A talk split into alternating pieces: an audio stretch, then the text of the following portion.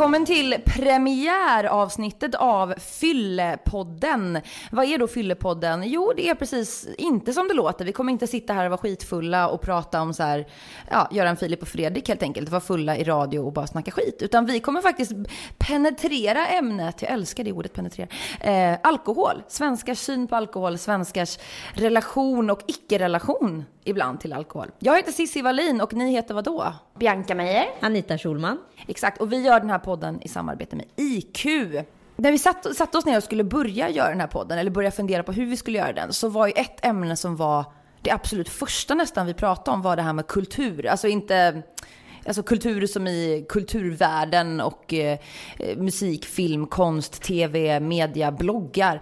Allt det där där alkoholen exponeras väldigt mycket. Det var ju ett, ett Ja, av de liksom, första ju- ämnena vi kom tänka på. Ja, det är väl så att de senaste fem, tio åren i alla fall, eller kanske senaste fem ska man säga, så känns det som att det har blossat upp extra mycket. Att det blir mer och mer eh, alkoholglorifiering. Whining Eller vad and man, nu, vad man nu tycker om det. Eller så ska man kanske få visa upp alkohol eh, hur mycket man vill för att det är en del av livet och det är så svenskar lever. Kommer ni ihåg på 80-talet eh, när det gick ett program som hette Jakob Stege på tv som var typ det konstigaste någonsin?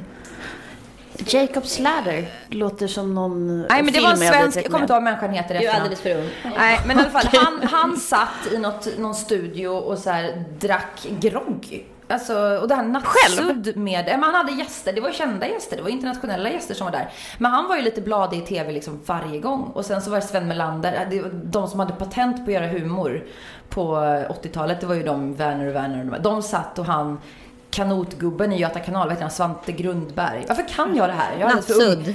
Nattsudd, exakt. Det, här med att vara full. Ja. Eller det är salongs- hemskt för att det, min automatiska känsla är att så här, fan, det här låter kul, mysigt eh, Ja, program. du är helt ja. Hjärntvättad. Men det här är alltså inget nytt påfund ska vi säga då, utan det kanske var så på 80-talet, sen blev vi lite mer städade på 90-talet och så kom det tillbaka. Eller vad, vad känner ni rent, den kultur ni har konsumerat, har alkohol varit en återkommande liksom, när man har lyssnat på radio och tittat på TV? Hur har ni känt under, Jag tror i och, med åren? blogg, alltså, i och med det här blogg och poddexplosionen så, tror jag, så är det som att det känns mer påträngande de senaste fem åren.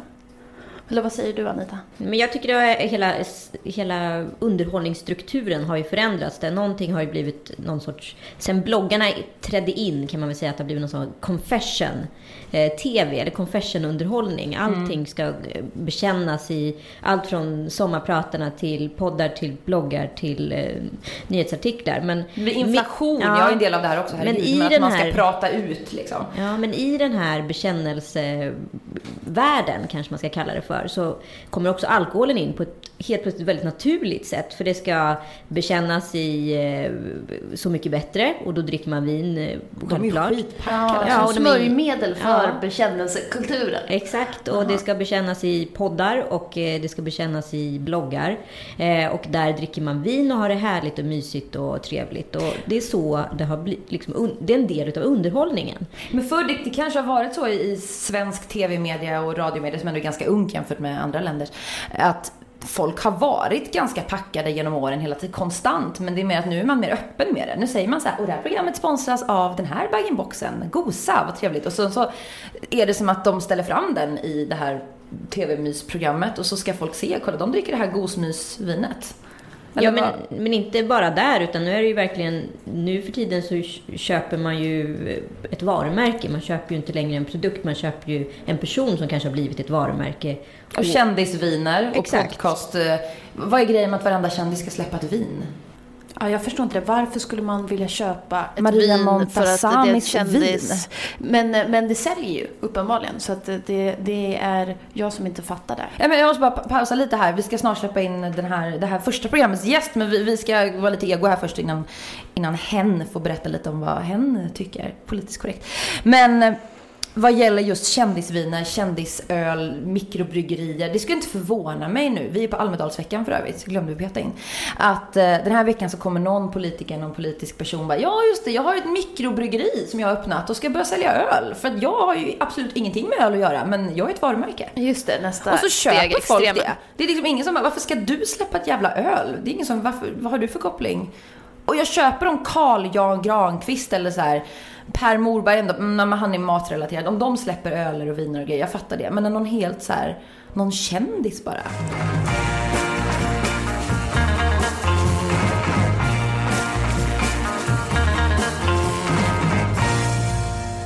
Det har blivit dags att presentera veckans gäst, Kristoffer Appelqvist, som är stjärnkomiker, Sveriges Louis CK, säger man va? Eller är det bara jag som säger det? Oj, Lite mörkare ja, det har jag inte hört. Ja, det kanske men, jag som hej, jag tycker det. Och eh, programledare, senast för Hårdvinklat. Och du har också en politisk podcast som Mm. sänds nu som heter... Vi släpper ett i veckan. Det heter Synfält framåt. Just det. Och du spelar in, det är därför du är här kan man säga, Almedalen. Ja, vi gör en hel massa avsnitt eh, Mm. den här veckan. Ja, så är det. Vad tycker du om det här som vi pratade om eh, alldeles nyss med, med kändisviner? Eh, jag skiter i det. Eh, jag Du skiter har... i att köpa eller... Ja. eller Du skiter i vem som har gjort det bara jag du skulle inte full. köpa kändis toapapper heller eller kändisost eller jag skit. Jag kan inte, jag försöker engagera mig men jag kan inte.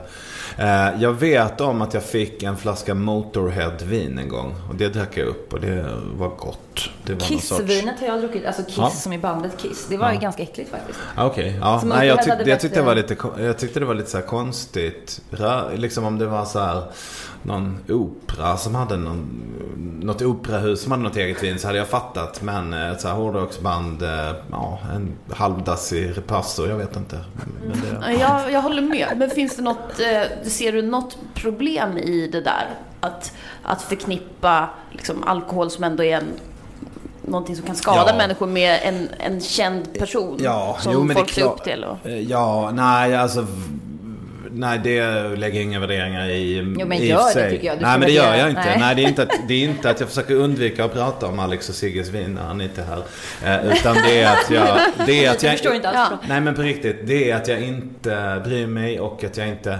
Alltså, men jag tänker så här. Ja, det är klart som fan. Det finns ju hela tiden det här problemet med eh, ska man ha ansvar för sitt eget liv eller ska samhället sätta gränserna så att folk inte skadar sig? Ska vi ha lagar om cykelhjälmar? Ska vi ha lagar om eh, reklam för alkohol och, och sådär? Det är ju inte ett individuellt problem utan det är ett struktur, en strukturell fråga.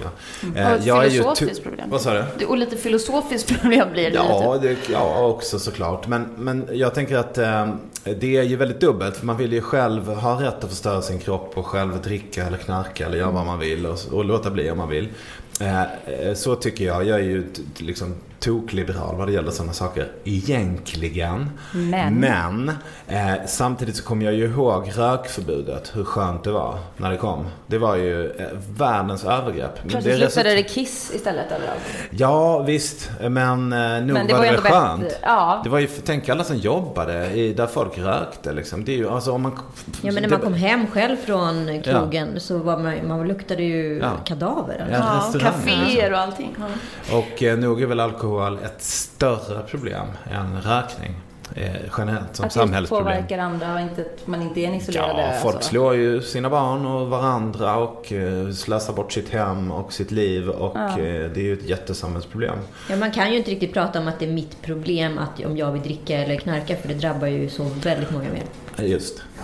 Eh, Kristoffer, så handen på hjärtat. Brukar du ta dig en, eh, någonting alkoholhaltigt att dricka innan du ska upp på scen? Ja, det har aldrig hänt. Det har aldrig, hänt. Aldrig hänt. Inte innan tv-program eller Det är ju mitt jobb. Ja, men många gör ju det. Många, alltså, I vår bransch, om man det är ju säger, så som är, det, är helt och- legitimt. Ja, visst. Jo, men det är ju självmedicinering och det är, det är en jätte... eh, Nej, det har jag aldrig gjort. Men Nej. eh, däremot så...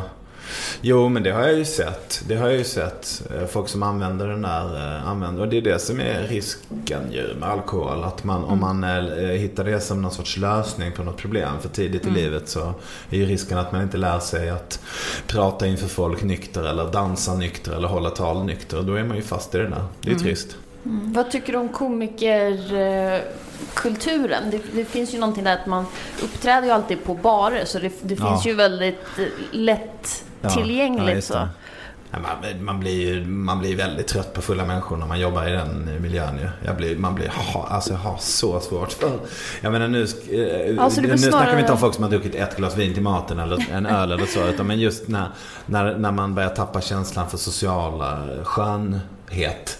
Du vet, folk som, som kommer fram och snackar och hänger och frågar och tjatar och fy fan alltså. Men jag kan tänka mig att många också blir lite styva i korken och tycker att de är lite roliga då efter tre öl och vill också vara med dig och gagga. Ja, just det. Och, så, Eh. och, de, och hade de gjort det nyktra så hade jag älskat det. Då hade jag sagt häng med hem. Vi sätter oss och snackar. Men, Men nu eh, har du en gräns som du ändå drar där när fyll-Pelle kommer fram. ja, det är tråkigt att prata med fulla människor. Det är ju det. Men så du blir avskräckt snarare, alltså än... Men det är mitt jobb liksom. Ja. Det är ju inte konstigt än att, eh, vad heter det, brandmän inte tar med sig facklor hem. Alltså det är så här, jag, jag, det är mitt jobb. Jag, Säker på det? Sen är det såklart finns att det en det del finns brandmän som är pyromaner i och för sig. En Ja, liten- det är sant. Det har jag hört. Ja, som Men- tänder på och sen släcker de själva. Men Bianca, du är ju också ståuppkomiker. Eller är du det fortfarande? Ja, nu... Jätteduktig. Ja, är inte det- är inte det lite Cissi. Nu har inte jag, jag har inte kört på länge. Duktig, men hon är jättebra. Grym. Bra, Ja, men nu ska, vi inte, nu ska vi inte prata om mig. Men, men eh, jag kan se en, en risk i det där att Ja. det blir lätt att man stannar kvar för det är så kul att hänga med sina komikerkompisar och stanna kvar och ta en öl. Alltså sådär så, så, tror är jag att det kan vara lätt att Ja. trilla dit lite. Det är lite, jag, den där alkis, alltså jag är ju uppvuxen i fri teatergruppsmiljö. Eh, och där, alltså med en väldig massa alkoholromantik eh, runt om. Det är bra att du nämner det ordet, vi tänkte komma in på det. Det Ja, ju, ja, precis. jag Fortsätt. hatar ju det. Jag, gör, jag hatar verkligen alkoholromantik. Det är ruttet. Varför hatar du det?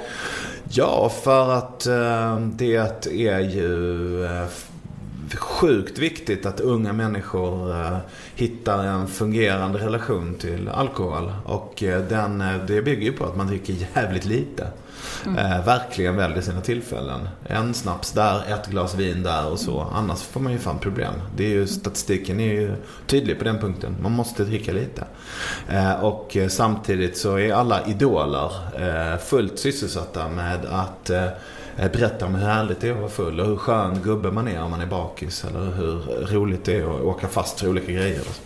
Det är ett jätteproblem tycker jag. Ja, Romant- det var, jag trodde faktiskt inte du skulle vara så... Jag trodde du var mer liberal. Alltså det är skönt att höra, för jag håller med dig. Men jag trodde du skulle vara mer så här, "Nej, men jag tar mig en bärs innan ett gig. det får man väl göra. Nej, men inte innan ett gig. Men däremot, jag menar vad fan, det är ju Almedalsveckan. Jag, jag, jag vet inte, jag har druckit rosévin varje dag. Det- rosévänster och roséhöger här. Ja, det finns det. Det finns, alla har en anledning eh, att dricka rosé känns det. Nej men alltså det är ju inte, jag säger inte att jag är en eh, renlevnadsman. Fan långt ifrån. Men eh, jag fightas. Så, så, så är det. Och sen är det ju, jag menar jag har barn, min dotter är 18. Jag vill ju en, an, något annat för henne än, än min egen tonårstid såklart. Hur var din egen tonårstid då? Blöt. Eh, full. Det kan vi nog hålla med om allihop här. Det båda också var. Mm. Alla vi växte upp på lite... Nej, du växte i och för sig upp i Stockholm, Bianca. Men vi andra växte upp lite landsbygd så. Malmö i och Ja, jag trodde men- du var från utanför Malmö. Ja, Malmö, okej. Då är ni så här storstads djungelkids och vi är mer Vi är båda västkust. Var kommer du ifrån Anita?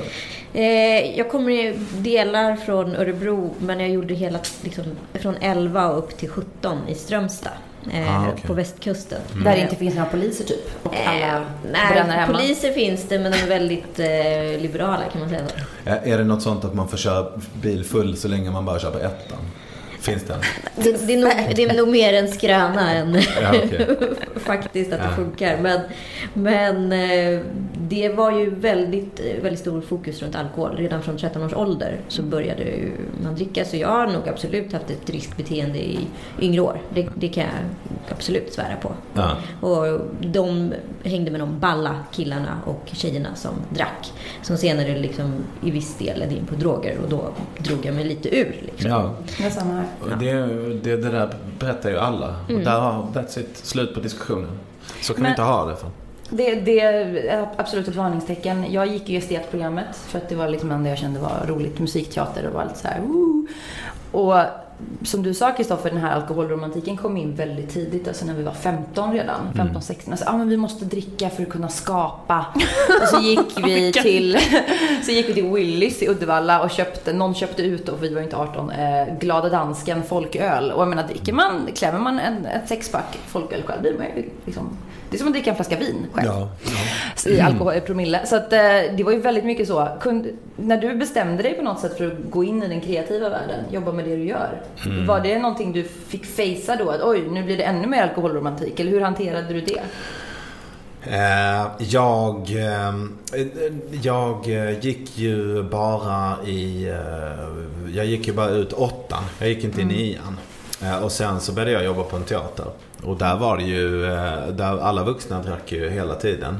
Mm. Och eh, jag var ju inte sämre jag. Och jag har ju inte, jag har ju inte suttit ute i skogen och druckit häxbrygd eller så. Utan jag har ju suttit på restaurang när jag var 16 och druckit med de vuxna skådisarna. Och lär man sig säga rätt saker. Att nej jag gillar inte sånt där. Eller jag vill ha två isbitar i. Eller jag vill ha en droppe vatten i. Eller jag dricker inte spanskt eller så. Så är man ganska snabbt accepterad. Och vuxna människor tycker väldigt mycket om unga människor som spelar vuxna. Det bästa man vet är lillgamla människor. Framförallt när man är full så är det roligt med, med ungdomar. Och så ska de berätta för hur det ligger till. Kristoffer, när du blir 30 ja, sen precis. så kommer du vara Ja, precis. Uh, och... Uh, så jag, när jag var 18 och 19 då var jag på turné med en teaterföreställning eh, i, i, två hela år. Och jag vill minnas att jag var full varenda dag faktiskt. Och det ledde till att jag i slutet av den perioden hade två flickvänner, eh, betalningsanmärkningar, väldigt, väldigt mycket ångest eh, och eh, hade ställt till det fruktansvärt för mig. Och eh, det gjorde, sen blev jag raketvuxen. Jag träffade den tjej som nu är min fru. Vi fick barn. Vi flyttade ut på landet och jag tog vita år. Eh, verkligen. Så jag var verkligen tvungen att skriva. Jag hade en uppväxt full av alkohol. Och sen så hade jag en uppväxt till när mina barn föddes. Då jag lärde mig att fira midsommar utan att vara full. Då jag lärde mig att fira jul utan att vara full. Då jag lärde mig att sitta och snacka med folk. Att hålla tal. Att dansa. Att säga till någon att jag tyckte om den. Att säga till någon att jag var arg. Utan att vara full. Mm. Eh, och eh, jag menar då kan man ju säga att det var en ganska billig erfarenhet som jag haft stor nytta av. Men eh, jag önskar ju att eh, alla andra som är unga ska få lära sig att hålla tal och dansa och säga att de är arga, är nyktra först. Innan de tar en öl till maten. Mm. Vad gjorde att du tog dig ur det här, de här destruktiva åren? Den här, den här att jag träffade världens bästa tjej. Det var din fru alltså? Ja, så var det. Men faktum är att när min dotter föddes så var det var väl den stora grejen. För då känner man att det är så här, du vet, point of no return. Hur gammal var du då? 21. Ja. Oj. Det var, liksom, det var nästan som att bara vända ett blad på en dag. Ja, att, så här, nu, ja nu det är fördelen med att vara ung.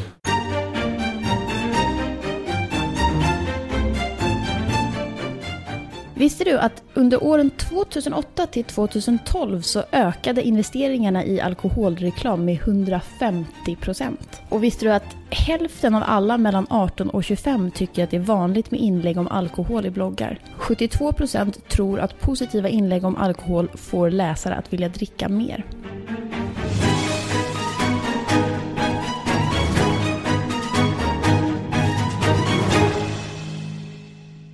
Kristoffer, tycker du att det är fortfarande, eller att det blivit bättre eller sämre med romantisering kring alkohol? Vi, vi pratade ja, om Jakob Stege, 80-talet ja. och förut. Du såg de här programmen också på TV? Ja, jag var inte, jag var inte så jävla gammal när Jakob Stege gick. Men jo, nej, jag kommer inte ihåg att han var full. Jag kommer ju ihåg... Men jag kommer ihåg att, att det var okej okay att dricka. Mm, och röka i också i TV. Ja, just det. Dricka och röka. Ja, just det. Nej, för mig, när man pratar om alkoholromantiken, då tänker jag mest på på skådisar faktiskt. Mm. Eh, det, ja, där det är så jävla charmigt. Och det, där har du ju verkligen folk som kan komma fulla eller åtminstone jättebakfulla till jobbet utan att få sparken, utan att behöva bli tvingade att gå till psykologen. Jag hoppas att inte det är så längre på, på liksom Stadsteatern.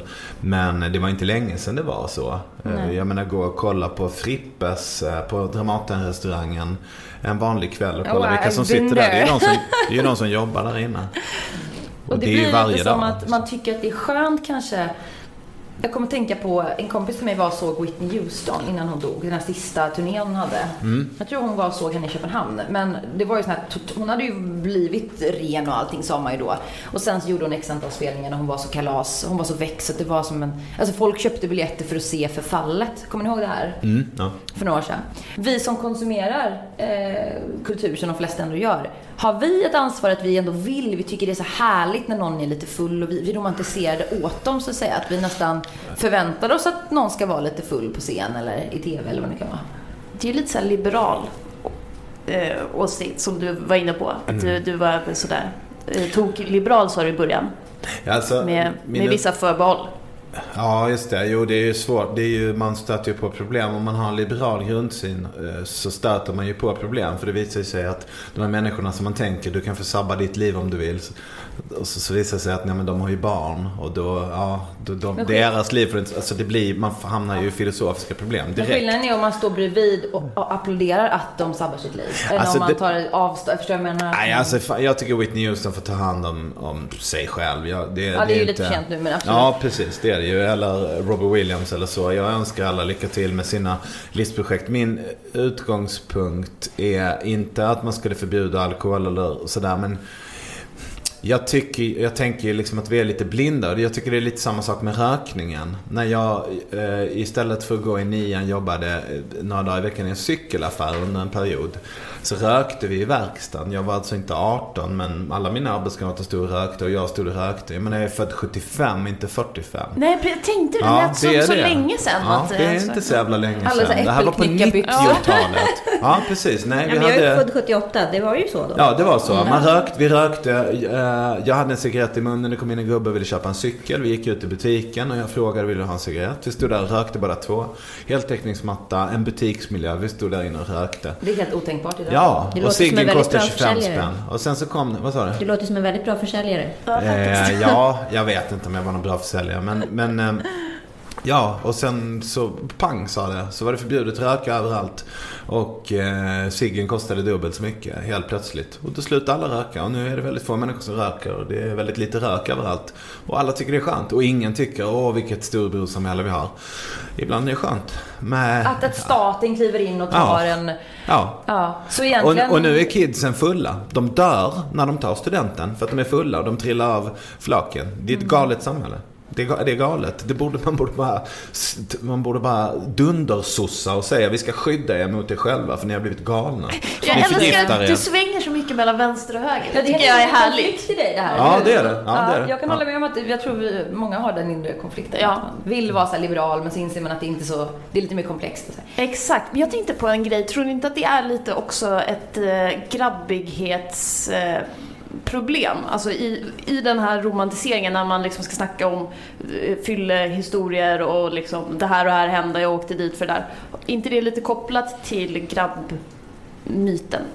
Jo, precis. Och jag tänkte på det när jag berättade att, eh, att jag var full 93 och 94. Att det är ju samma sak. Den som tycker att jag är världens coolaste. Eh, det är ju lätt att den människan tycker då att eh, att eh, två år ska man vara full. Då blir man en rolig komiker sen när man blir vuxen. Så här, att det, att man, man det, det är väldigt, väldigt svårt att bestämma sig för att inte romantisera någonting. Och det har ju väldigt mycket att göra med att det är helt underbart att vara full. Ja, det är men liksom du det som är berättade ju problemet. också allt som hände att du hade jättemycket ångest och eh, fler flickvänner än du kom ihåg och betalningsanmärkningar. Och, så då tycker jag Eh, inte att du ro- romantiserar. Nej, just det. Det är kanske det. Men just det, precis. Man Fast- måste nog vara väldigt Fast det är ärlig. precis det som blir romantiseringen. Ja. För då blir ju Aha. det en Ja. del utav det här confession-underhållningen. Ja, just då det. blir, Men då blir ju det det din aldrig- historia. Ja. Och du Ja, måste men då ha den historien för att då kunna vara, stå på andra sidan om den. Ja, och då är det. ju det som gör dig intressant. Och Ja. det är det som blir det tråkiga. Ja. Att skulle du få ett förfrågan från P1 och göra sommarprat, då skulle de nästan avkräva dig på den här historien. För annars skulle inte du vara intressant nog. Nej. Och det är Om den du bara hade berättat så här, nej men jag jag drack ganska ansvarsfullt, eh, bara ljugit och sagt att sen fick jag barn och sen var jag nykter och så är det bra med det. Det är ju inte en spännande historia. Men låt oss stanna kvar i den där tanken. Eh, tänk om jag istället skulle ha sagt så här. Eh, jag, eh, hade jag har inte alltid haft en sund relation till alkohol. Men nu har jag lärt mig att sätta värde på att vara med andra människor. Att man kan vara närvarande på ett annat sätt och pigg och glad och ta hand om sig själv. Och det tycker jag väldigt mycket om och det rekommenderar jag alla. Hade jag sagt det så hade jag tagit större ansvar. Det tror jag faktiskt att jag ska börja göra. Det var bra sagt Anita. Herregud. Herregud. Insikterna Ja, det var- bara liksom haglar. Var det tråkradio ni skulle göra? Och nu till dagens moraliska dikt. Ja. Eh, Sen kommer din gubbe och spela tvärflöjt. Jag tänkte, på barnen i barnprogrammet som spelar sån här liten duva. Kommer ni ihåg det? Så var det så här, dagens visa. Skit i det, det är väl långsökt. Men eh, tycker du att ni kändisar, eller vi och jag vet inte, du är mest känd i det här rummet tror jag, eh, har ett ansvar vad gäller att inte, om man, man tänker, om man pratar om de här kändis, poddkändisarna som släpper viner och glorifierar alkohol hit och dit. kan man lägga ett ansvar på den individen så? Och säga att du borde inte göra. Ja, det fel. alla, alla som gör reklam får väl tänka, är det här något jag vill göra reklam för? Det, så är det ju. Ja. Men eh, jag tänker ju inte att en enskild eh, liksom, människa som gör reklam för vin har något jättestort ansvar. Utan det är ju någon sorts samhällsproblem. Det är ju vi, vux, vi som har barn. eh, Måste ju bestämma hur vi, vi, vad vi vill lära dem. Jag tror ju att det är jag är skitnoga med, jag har varit skitnoga med mina barn när de har varit små. Jag äter sill och gräddfil och dricker en folköl på midsommarafton. Och det är ju så jag har lärt dem att fira midsommar. Det är tradition. En folköl det. Ja, jag tycker att det är ganska lagom om man är med barn. Eh, Om man har barn med sig. För det, blir, det klarar man av. En vuxen människa klarar av att dricka en folk. Det tycker jag, eh, där går min gräns liksom. Och det, är ju- det är ju det som är det intressanta. Inte vems fula nuna som är på vinet. Det skiter jag i. Men tänker ni också på samma, samma sak med här att Kristoffer måste ju ha ganska tufft i den värld han, inte kanske inte dina privata vänner, men de du ändå träffar i jobbet. Du är ju den här liksom katt, eller hermelinen bland katterna. Att det är väldigt många andra som, har, som är fulla hit och dit och bakfulla jämt. Och, även om de har barn och är vuxna. Ja, Känner du att du blir den här Är inte det bara snack då? De flesta har väl, flesta måste väl upp och klippa gräset och göra deklarationer och sånt där. Men kan du känna att folk kan undvika ditt umgänge för att det är jobbigt att du är nykter? Nej, men jag är tråkig. Mm, jag, är tråkig. inte, jag är ganska tråkig. Ja, de jag har tycker haft det mitt, alltså. Ja, De det, alltså det på det sättet. Ja, nej, men jag, jag, jag, är inte, jag är inte så intresserad. Jag, jag, jag älskar att stå på scenen.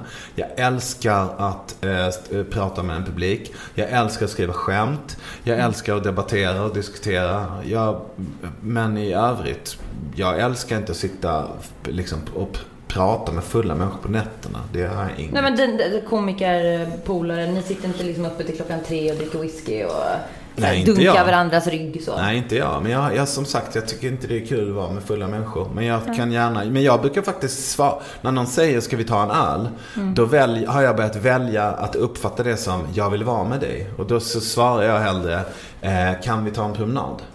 Istället. Och det Mm. Hur brukar ja. det få mottas? Ja men då är det ju så. Om den människan vill vara med mig, ja då tycker den kanske att det är kul att gå en promenad. Eh, vill den människan eh, primärt bli full, då är det bättre att ta med mig någon annan. För då är inte jag något kul sällskap. Gud vilket smart tips tycker jag. Ja, verkligen. Vi ska lyssna på ett inslag. Bianca, vad är det? Just det, vi, ska, vi har, har pratat med Alkoholgranskningsmannen för att få reda på lite fakta vad som gäller med, när det kommer till reklam av kändisviner, vad man får blogga om, vad man får visa i TV och allt sånt där. Jag har med mig Mattias Grundström, Alkoholgranskningsmannen. Skulle du vilja berätta lite vad ditt jobb går ut på? Alkoholgranskningsmannen är ju alkoholindustrins egentillsatta granskningsorgan kan man väl säga. Syftet är att den alkoholreklam som görs i Sverige ska vara korrekt och följa reglerna. Och vad är det för regler som gäller? Det är ju inte en helt enkel fråga att svara på men ska man göra det någorlunda lätt kan man väl säga att man begränsar all reklam som görs så att den är mer inriktad på saklighet än på trevlighet. Har du något exempel som man kan som, som man får en bild av lite hur de där två skiljer sig? Man kan väl säga så här att alkoholreklamen är väl en av tre saker som om den är helt oreglerad kan driva på konsumtionen ganska starkt. Och då har man ju valt från statens sida att begränsa möjligheten att göra reklam hur man vill. Det innebär till exempel att som man säger alkoholreklam ska vara saklig och mera inriktad på att informera om varan än på ovidkommande delar som till exempel att knyta an till att ja men typ nu är det sommar, sommarkväll eller fredagkväll eller vänner eller någonting åt det hållet.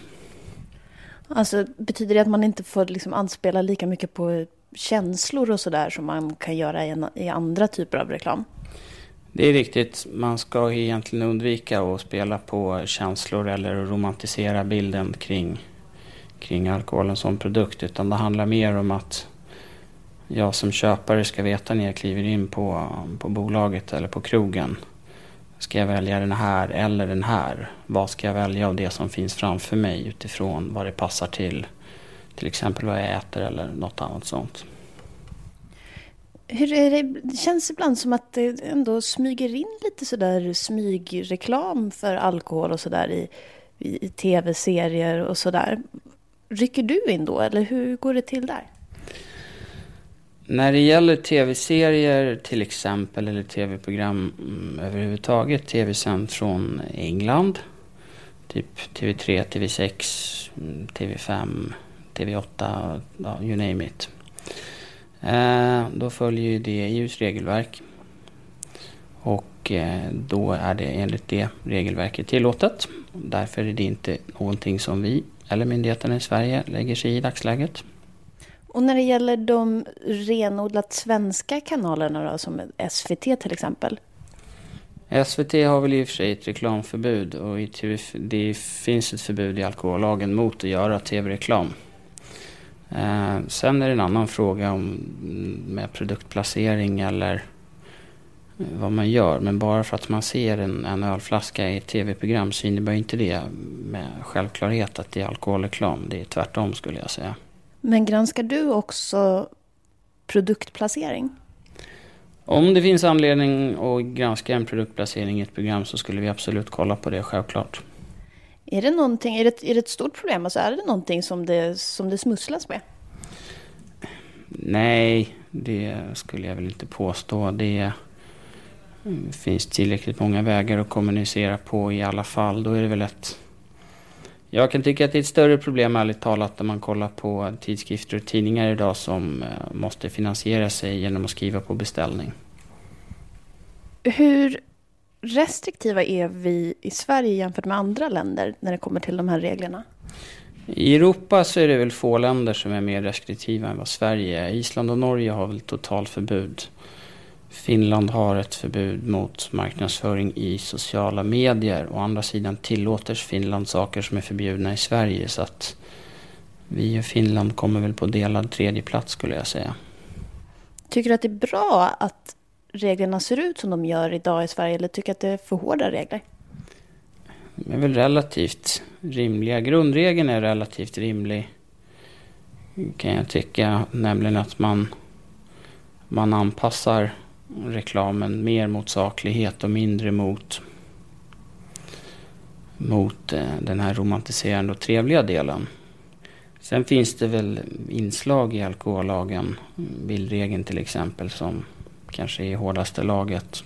Det gör den å andra sidan väldigt lätt att tillämpa men där kan jag väl ärligt tycka att det var lite rimligare som tidigare, nämligen att man visade det som på ett naturligt sätt hängde samman med varan. Ja, vad intressant att säga det, för att jag skulle vilja veta lite hur de här reglerna har förändrats över tid i, i Sverige. Det har egentligen hänt ganska lite. Däremot har medielandskapet förändrats väldigt dramatiskt. Så när de här reglerna kom, de trädde i kraft 78-79. Då hade man samma krav på, på särskild måttfullhet som det heter. Det vill säga all alkoholreklam ska vara särskilt måttfull. Vilket då innebär att den ska vara saklig och inte spela på känslor eller stämningar eller vara romantiserande. Då hade man också sen, då la man i måttfullhetsbegreppet att det var förbjudet med utomhusreklam. Den är påträngande, påträngande reklam är inte måttfullt. Eh, likaså direktreklam hem i brevlådan. Man förbjöd bioreklam, man förbjöd radio och tv-reklam borde inte var aktuellt och även tidningsannonser vilket innebar att det fanns ett väldigt litet utrymme kvar att spela på. Vad som har hänt sedan dess är egentligen att man tillåter tidningsannonser för, för öl och vin. Det är ju den största egentligen regelmässiga skillnaden.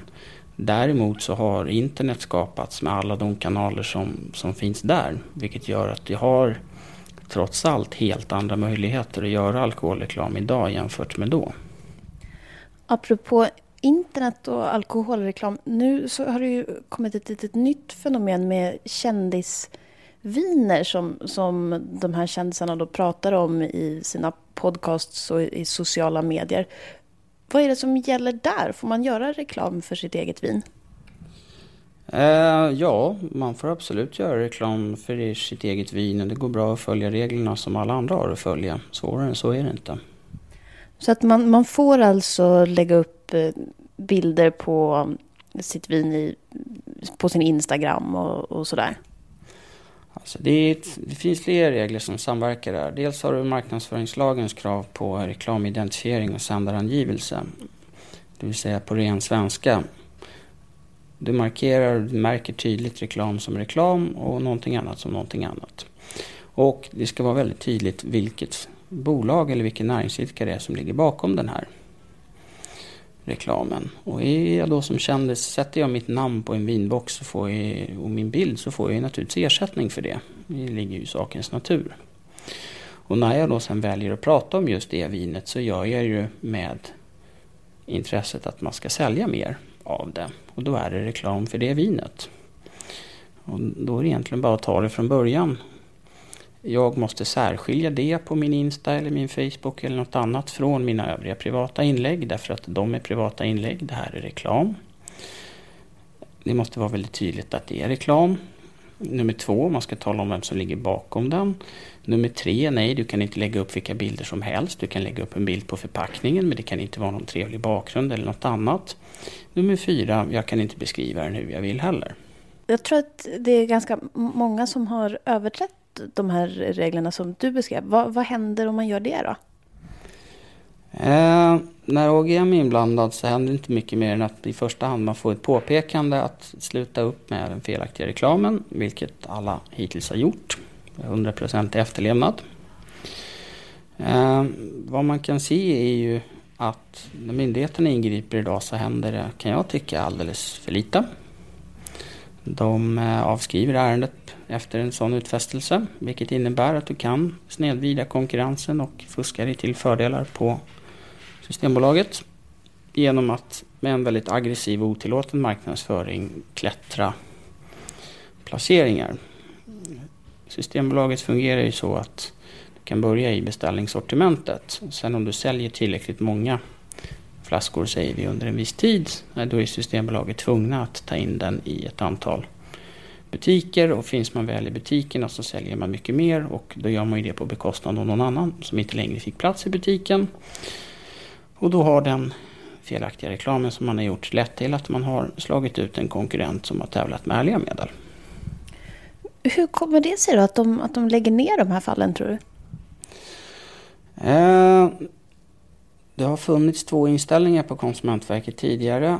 Eh, dels den som man tillämpar nu som går ut på att man ska nå frivilliga överenskommelser och eftersträva frivillighet och så fort någon då säger att Nej, men vi slutar nu så då skriver man av det.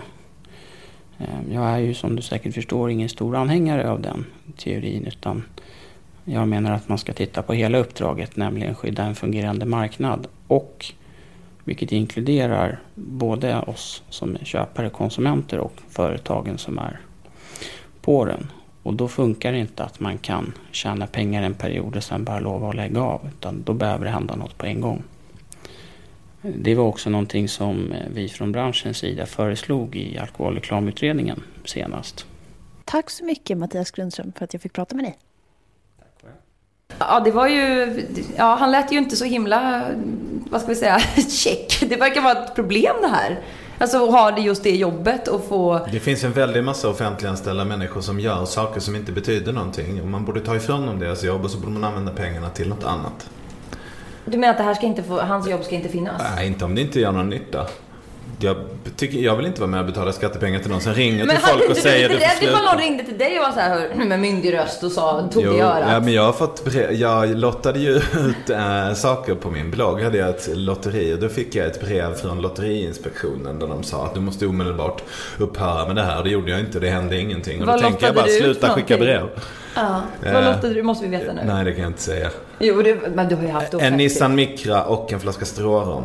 Eh, jag vet, det, det passar jättedåligt in i det här. I men samma det var, tävling? ja, det var, då, ja, det var, men det var, jag hade, jag hade en stark känsla av att jag ville jävlas med samhället. Men det gick, det var ju inte lönt för att samhället gör ju ingenting. De bara gör saker som kostar pengar men det händer ju ingenting. Det är ju som att ha poliser som bara åker runt och skriker på folk. Så här, om, de inte får, om inte de får slåss och tvinga i vägen och skjuta så är det ingen mening. Det är bara trams. Det är bara ljud. Fick du, blev du, fick någon lycklig människa en Nissan Micra och en flaska Strårom? Eh, ja, det var, lottades ut en hel del grejer. Alltså jag, min bil bil gick sönder. Eh, det fanns inga hyrbilar, det fanns inga flygplan, ingenting. Till slut så köpte jag en bil på Blocket eh, för 6000 spänn för att ta mig till Stockholm. Jag hade, det, gick, det var den enda lösningen. Det gick, det gick inte, det var något jävla askmoln eller vad det var den där Ja. gången. Eh, och sen var det ingen som ville köpa den. Då lottade jag ut den och då sålde jag lotter för 100 spänn. Då fick jag tillbaka, alltså jag sålde lotter för mer pengar än jag hade köpt bilen. Och då passade jag på att slänga in lite tröstpriser. Ja, okej. Fantastiskt, vilken historia. Hade du gjort om det idag? Men, Eh, nej. nej. eh, vi kunde sitta och prata länge som helst känner jag, Kristoffer Appelqvist. Men vi, Ja, vi då gör vi det. Ja, vi, det här blir en 24 timmars podd. Vi börjar nu, skit i allting annat. Eh, vi är Almedalen som sagt, det finns mycket viktigt att prata om. Men alkohol känns ju som en väldigt viktig fråga i det här. Att vi kommer in lite som en kil, en nagel i ögat på rosémyset. Eh, vi släpper en ny podd nästa vecka, också på torsdag. Missa inte det. Vem är gäst då? Sanna Lundell. Intressant. Tack snälla Kristoffer Appelqvist för att du kom hit Tack för att jag fick komma. och berättade väldigt... eh, Jag fick lite rysningar ibland. Det var öppenhjärtligt och fint och Ja, ärligt så. ja. Tack och förlåt. Ja, det är helt okej. Eh, Bianca och Anita, vi hörs igen nästa vecka. Ja, det gör vi. Jag heter Sissi. Gå in på eh, Twitter och följ oss. Där skriver vi mer om Fyllepodden.